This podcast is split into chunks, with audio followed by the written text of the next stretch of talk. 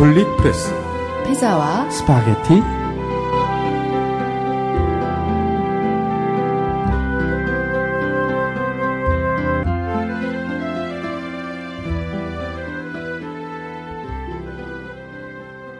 안녕하세요. 김미경입니다. 안녕하세요. 김근수입니다. 선생님, 네.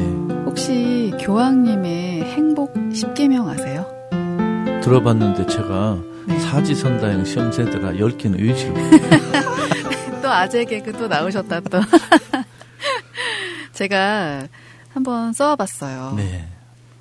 자신의 인생을 살되 타인의 인생도 존중하라. 두 번째, 타인의 말에 귀를 기울여라. 세 번째, 마음의 평온을 유지하라. 네 번째, 소비주의에 빠지지 말아라. 다섯 번째, 일요일은 가족과 함께 지내라. 여섯 번째, 타인을 험담하지 말아라. 일곱 번째, 타인을 개종하려 들지 말아라. 여덟 번째, 전쟁을 지향하고 평화를 추구하라. 아홉 번째, 젊은이들을 위한 일자리를 만들어라. 열 번째, 환경 보존에 힘써라. 인데요. 대부분이 교황님께서 말씀하신 게 타인에 대한 배려와 타인을 있는 그대로 받아들이라는 자세에 대해서 말씀하신 것 같더라고요. 네, 아주 훌륭한 우리 현대식 행복 선언입니다. 정말 좋은 말씀이네요. 네. 젊은이들 일자리를 마련해라. 그 말씀이 너무 가슴에 닿습니다. 네. 어, 기성 세대로서 우리 젊은이들에게 죄송하고 우리 어른들이 잘못 살았기 때문에 세상을 이렇게 망쳐놨는데 정말 부끄럽습니다. 네. 그런 의미에서 오늘은 첫 소식을 성소수자들에게 사과해야 한다는 프란치스코 교황님의 말씀으로 시작해 볼까 합니다. 네.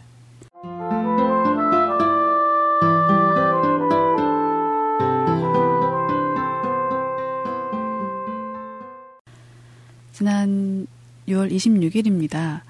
프란치스코 교황은 교회가 성소수자들에게 사과하고 용서를 구해야 한다고 말씀하셨어요. 아르메니아 사목 방문을 마치고 로마로 돌아가는 기내 기자회견에서 성소수자 관련 질문이 있었거든요. 네. 이에 이렇게 답을 하셨어요. 성소수자뿐만 아니라 가난한 사람, 착취당하는 여성, 강제 노동자 이런 사람들에게도 사과해야 된다고 밝히셨더라고요. 그렇죠. 아, 프란치스코 교황님께서 말씀을 하실 때 하나하나가 저는 가슴에 와닿는데, 교회는 성소수자들에게 사과해야 한다고 말씀하셨더라고요. 이걸 굉장히 많이 강조를 하셨어요. 그렇습니다. 설명 좀 부탁드려요. 교회가 성소수자들에게 뭐 나쁜 일을 했고 어, 험한 말을 해서 사과하자 그런 게 아니고 성소수자들의 심정 고통을 제대로 헤아리지 못하고 어, 사목적으로 이렇게 소유시킨 그 과거 현재에 대한 부끄러움을 말하는 것입니다. 네. 그리고 마치 성소수자들이 커다란 범죄를 지은 것처럼 어, 마치 괘씸죄에 걸린 것처럼 이렇게 따돌림하는 교회 분위기를 사실은 어, 비판하신 것입니다. 네. 얼마 전에 우리 서울시청 앞에서 퀴어 축제 열렸잖아요. 네네네. 제가 거기 가봤는데 카톨릭 신학자나 종교인들은 거의 보이지 않았어요. 음. 완전히 그 행사를 무시해버리는 거예요. 차라리 그 행사를 반대하는 그 광란에 춤을 춘 사람들이 오히려 이렇게 우리처럼 무관심한 사람보다 그래도 성소수자들에게 관심이 있지 않느냐. 음. 그런 생각까지 들었습니다. 마치 성소수자들을 없는 존재인 것처럼 그 문제는 다룰 필요가 없는 주제인 것처럼 침묵을 지키고 무관심한 이 카톨릭의 태도가 사실은 더 문제입니다. 저는 네. 그렇게 생각합니다. 그래서 일부러 한번 그날 가봤는데 어, 교황님이 카톨릭 교회가 성소수자들의 그동안 잘못한 건 사과해야 된다. 정말 진지하게 말씀하셨습니다. 그 말을 우리 애청자들이 우리 교회가 그냥 듣고 흘려 넘기지 말고 대체 우리가 성소수자들에게 왜 사과해야 되는지 무엇을 사과해야 되는지 그럼 앞으로 어떤 태도를 취해야 되는지를 연구하고 토론했으면 좋겠어요. 이거 어느 사제도 어느 주교도 강론 시간에 제대로 다루질 않으니까 네. 아예 외면해버리니까 오히려 저는 이렇게 외면하는 게 너무 나쁘다고 생각합니다. 언젠가 제가 방송에서 말씀드렸던 적 있어요. 네. 대학 때 동성애를 음, 사랑을 하는 언니가 있었다고 말씀드렸었는데요. 네.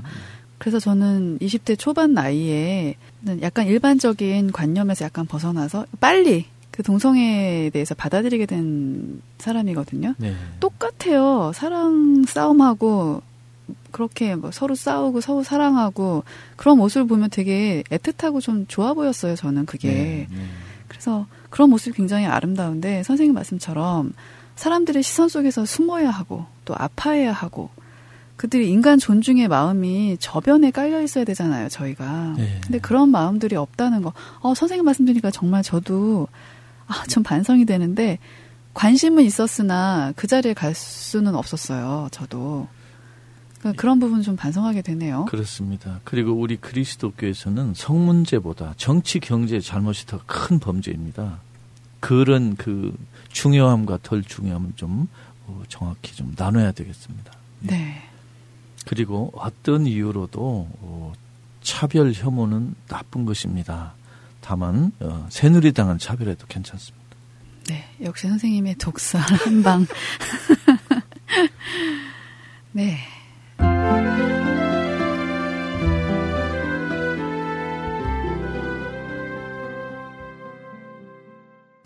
종교자유정책연구원은 6월 21일에 서울시청 시민청 태평홀에서 차별금지법 제정을 위한 토크 콘서트 종교차별 아웃이라는 것을 개최했어요. 마무리가 잘 되었죠? 네, 네. 그렇습니다.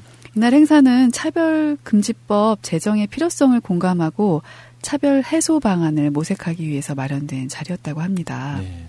차별과 혐오? 특히 종교가 해서는 안 되는 일이잖아요, 선생님. 그렇습니다. 네. 그 종교는 그 서로 믿는 내용과 대상자가 다르다 하더라도 이웃 종교를 어떤 식으로든 차별하고 따돌림하는 것은 잘못입니다. 이슬람에 이런 속담이 있습니다. 물이 어느 그릇에 담겨 있든지 물을 마셔라. 진리가 어느 그릇에 담겨 있든지 그 진리를 배워라. 그러니까 이웃 종교에서 가르치는 좋은 내용은 배우면 되는 것입니다. 차별하지 말고 그래서 어, 다른 걸 틀린 거라고 생각하지 말고 혹시 다르다 할지라도 진리를 강요하지 말고 자비에 호소하라. 진리를 강요하지 말고 자유에 호소하라. 그런 우리 프란치스코 교황의 말씀처럼 어, 차별해서는 안 여기 많은 분들이 오셨다고 들었거든요. 네, 그렇습니다. 어, 천주교에서는 그 예수의 박종인 신부가 오셨는데 이런 좋은 말씀을 했네요. 우리 그리스도교인들이 비폭력의 정신을 살려서 신약 성서의 가르침대로 살지 않기 때문에 차별이 퍼져 있다. 음. 오히려 그리스도교인들이 차별과 혐오에 앞장서서 어, 악을 운운하고 있다. 이렇게 지적했습니다. 그리고 어, 저와 함께 퀴어 축제에 참여했던 그 개신교 임보라 목사 아, 여자분이시죠. 네네. 임보라 목사님 자, 네, 어느 종교나 조직에서 근본주의자들은 존재해 왔다. 이들은 종단의 가르침을 벗어나서 나쁜 뜻으로 차별과 혐오를 부추겨 왔다. 이웃 종교의 신도수 증가에 두려움을 갖고 그 사람들을 어, 그 두려움을 혐오로 정당화하는 경향이 있다고 정확하게 지적했습니다. 네. 그리고 어, 불교의 법연 스님은 불교계가 남녀 수행자들 간의 차별 없는 평등한 곳이라고 말했지만 실제로 행정적인 성차별이 심하다라고 털어놨습니다. 이건 네. 카톨릭에서도 마찬가지입니다. 우리 카톨릭에서 남녀 차별은 유명하죠. 2000년 동안에. 네네. 이건 정말 고쳐야 됩니다. 우리 카톨릭에서 남녀 차별은 어, 정말 우리 교황님부터 모든 사제, 우리 평신도 이르기까 정말 심각하게 반성해야 됩니다. 특히 성직자들이 남녀 차별의 교육을 분위기를 많이 영향을 받기 때문에 이렇게 여성들을 이렇게 평등하게 대우하지 않는 이렇게 말투가 나오기 쉽거든요. 네네. 정말 조심해야 됩니다. 종교가 차별화를 하지 말아야 된다. 그런 네. 건참 동의를 하는데요. 네. 어디까지나 그 종교는 선택이잖아요, 선생님. 그렇죠. 예. 그런데 제 친구가 예. 불교 그러니까 절에 다니는 친구가 있어요. 네. 근데 그 친구가 항상 저한테 이렇게 말해요. 야, 개신교 다니는 애랑 놀지 마. 항상 이렇게 얘기를 하거든요. 네. 그러면 제가 이렇게 얘기해요. 피자와 스파게티를 한번 들어봐. 친구가 말하면 뭐 의뢰 선생님 안 믿잖아요. 왜 됐어 예, 됐어 됐어 예. 그냥 넘기잖아요. 근데 들어봐. 김근수 선생님의 말을 좀 들어봐. 이렇게 항상 제가 얘기를 해요. 아니, 우리 김미경 선생님이나 우리 애청자들은 제가 아주 차별도 안 하고 그런 간도 쓸개도 없는 인간으로 하시면 안 됩니다. 저는 아주 박근혜와 새누리당은 아주 무자백에 차별한 사람입니다. 차별해도 괜찮습니다. 그런 못된 인간들은 차별해야 마땅합니다. 네, 선생님. 머리를 맞대고 타 종교인들이 차별에 대해서 더 많이 논의, 논의해 주셨으면 좋겠고요. 그렇습니다. 네. 이웃 종교인을 차별하지 말고 그러나 새누리당은 마음껏 차별하는 것입니다. 아, 저 어떡하면 좋아.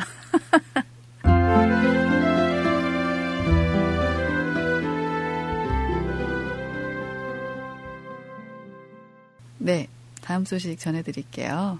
인천 성모병원 개원 61주년을 맞아서 인천 성모병원 국제 성모병원 정상화를 위한 인천 시민대책위원회가 27일 오후 1시에 인천 성모병원 앞에서 1년 넘도록 장기화되고 있는 인천 성목제병원 사태 해결을 촉구하는 기자 회견을 열었네요. 그렇죠. 네. 네. 인천교구 정말 인천 사람으로서 정말 답답하고요. 대체 왜 그러는지 모르겠고요. 또 한편으로는 인천교구 사제분들 도대체 뭘 하고 계신지 전 너무 궁금해요. 아, 우리 인천교구는 노동사목의 선구자적인 좋은 역사를 가진 아름다운 교구입니다. 네. 그리고 우리 얼마 전에 안타깝게 세상을 떠나신 최기산 주교님도 노동 사목에 관심이 깊은 분으로 알고 있었습니다. 그런데 인천교구가 이 성모병원, 국제성모병원과 관동대 등 여러 그 기관을 인수하고 소유하면서 많은 부채를 졌어요. 네. 그러다 보니까 이제 그 운영에서 여러 가지 차질이 있었는지 또 이렇게 노동 문제가 생겼는데 지금 1년 이상 이게 계속되고 있습니다. 지금 그 교구장 서리를 맡고 있는 그 정주교께서 이걸 어떻게 하실 것인지 정말 걱정됩니다. 이거 이렇게 10년, 100년, 만 년 갈 겁니까? 해결해야죠. 그리고 이것은 누가 해결하라 말하고 이렇게 시위하지 않아도 스스로 해결해야 됩니다. 네. 그리고 어, 인천교구 어, 모든 사제분들이 우리가 잘 알지 못하는 면에서 많이 해결을 위해 애를 쓰고 있다고 듣고 있습니다. 네네. 머리를 맞대고 회의도 했고 여러 의견도 교환하고 했는데 정말 조금만 더 애써 주십시오. 지금 인천교구 소유의 카톨릭 그 기관에서 일어나는 이런 문제에는 그 발언을 하지 않고 다른 노동 현장에 가서 미사하고 참여하는 인천교구 사제들을 보면 좀, 좀 속상합니다. 네네. 먼저 인천교구 일부터 해결해야 되지 않겠느냐. 무슨 낯으로 여기 왔느냐. 그렇게 한번 항의하고 싶어요. 그리고 지금 이런 문제를 해결하지 않고 인천교구 신부님들이 매일 미사에서 어떤 강론을 할지 저는 그 마음의 고통이 걱정스러워요. 신도들을 향해서 아무리 좋은 강론을 하셔도 마음 한켠에 아 우리 교구의 이 문제에 대해서 내가 발언하지 않고 어, 해결을 노력하지 않으면 내가 지금 신도들한테 하는 이 강론이 전부 허공의 메아리일 텐데 저 내 강론을 듣는 신도들이 나를 어떻게 볼 것인가 나를 위선자로 볼 것인가 이런 마음의 고통을 많이 겪으실 거예요 안 그렇겠습니까? 네. 그러면 신도들의 눈초리가 따가워서가 아니고 고통받는 사람들에 대한 그 배려에서라도 빨리 이 문제를 처리해야 되지 않겠습니까? 네. 이거 지금 인천교구 갖고 있는 대학교 병원 다 누구 돈입니까? 신도들 호주머니에서 나온 돈 아니에요. 그렇죠. 제대로 해야 되죠. 신부님들, 주교님들. 성모병원 노동자들과 관계된 그런 신부님들이 이 내용이 언급되는 거에서 굉장히 기분 나쁘실 수도 있어요. 그렇죠. 하지만 처음 성모병원이 건립될 때 가난한 이들을 위한 병원으로 시작했잖아요. 그렇습니다. 그 초심을 잃지 말자는 내용이잖아요, 선생님. 그렇죠. 그런데 어느새 노동자들이 탄압을 받고 외국 부자들을 유치해서 의료 관광 사업 같은 것도 추진하더라고요. 하, 이러면 안 되죠. 정말 가난한 이들을 위한 병원이 아니라는 것을 우리가 부인할 수가 없어요.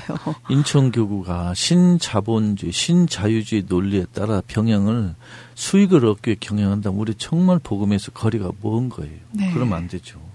이때 보니까 양재덕 그 공동 대표 이런 말씀 하셨어요. 병원 경영자들이 하루빨리 병원의 예, 운영을 점검해서 잘못을 반성하고 빨리 원상복구해 달라. 네네. 정말 우리 인천 교구 사제들이 인천 교구가 지난 1년 동안 예수님을 믿지 말라고 대한민국 국민들에게 지금 그 설교한 거예요, 1년 동안. 당신들 예수 믿지 마시오. 당신들 천주교 나오지 마시오. 하고 1년 내내 설교한 셈이에요, 실제로. 그런 행동을 한 거예요. 네. 얼마나 부끄럽습니까? 나중에 하느님한테 가면 무슨, 어떻게 말할고 무슨 낯으로 쳐다볼 거예요. 최기선 주교님이 이제 선종하신 이후에 저, 희도 나름대로 새 주교 설이 께서 네. 어떻게 하실까 되게 궁금했어요, 실은. 이런 말씀을 드리고 싶은 거예요. 가장 늦었다고 생각할 때가 가장 빠르다는 말이 있잖아요, 선생님. 그렇죠. 예. 그러니까 더 이상 지체하지 마시고 상처받은 사람들이 많다는 거 그분들을 좀 달래주고 좀 어루만져주고 그런 분들이 되셨으면 좋겠다라는 생각을 해보네요. 그리고 주교 자리라는 이 중책을 맡은 분이 만일 내가 능력이나 의도나 여러 가지 그릇에서 적임자가 아니다 그러면 주교 자리를 사절하고 내려오는 것도 좋은 방법이에요. 그래서 다른 유능한 주교가 와서 문제를 풀도록 그것도 좋은 방법입니다. 아, 선생님 알겠습니다.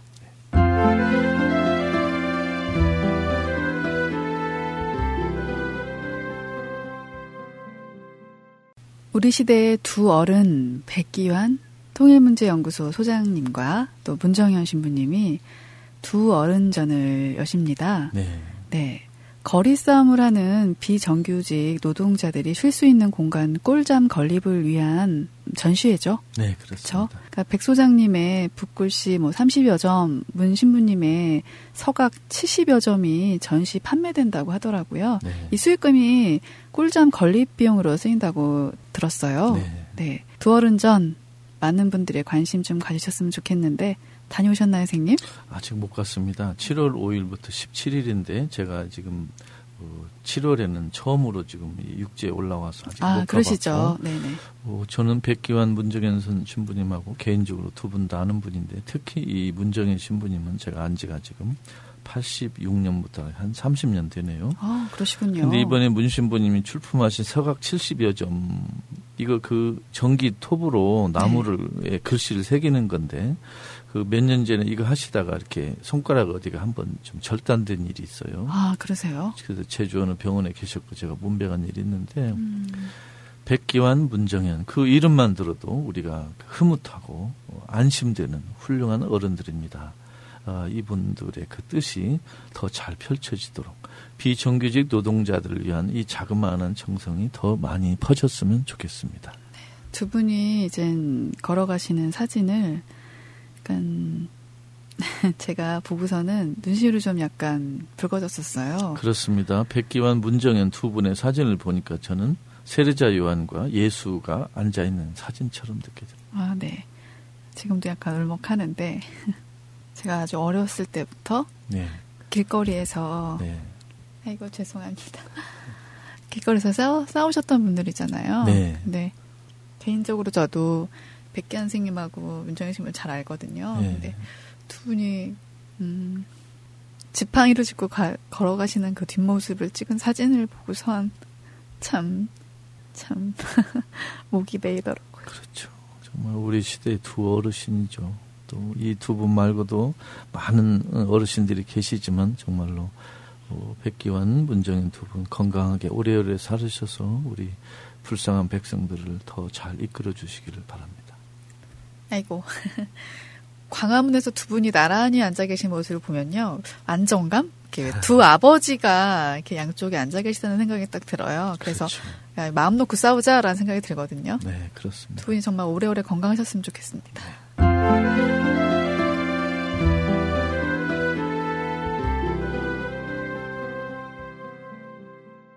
김미경의 궁금한 이야기. 어, 제가 지난주에 미사를 드리러 네. 답동성당에 갔었어요. 네. 나오는데 주보를 이제 우연히 봤는데 예.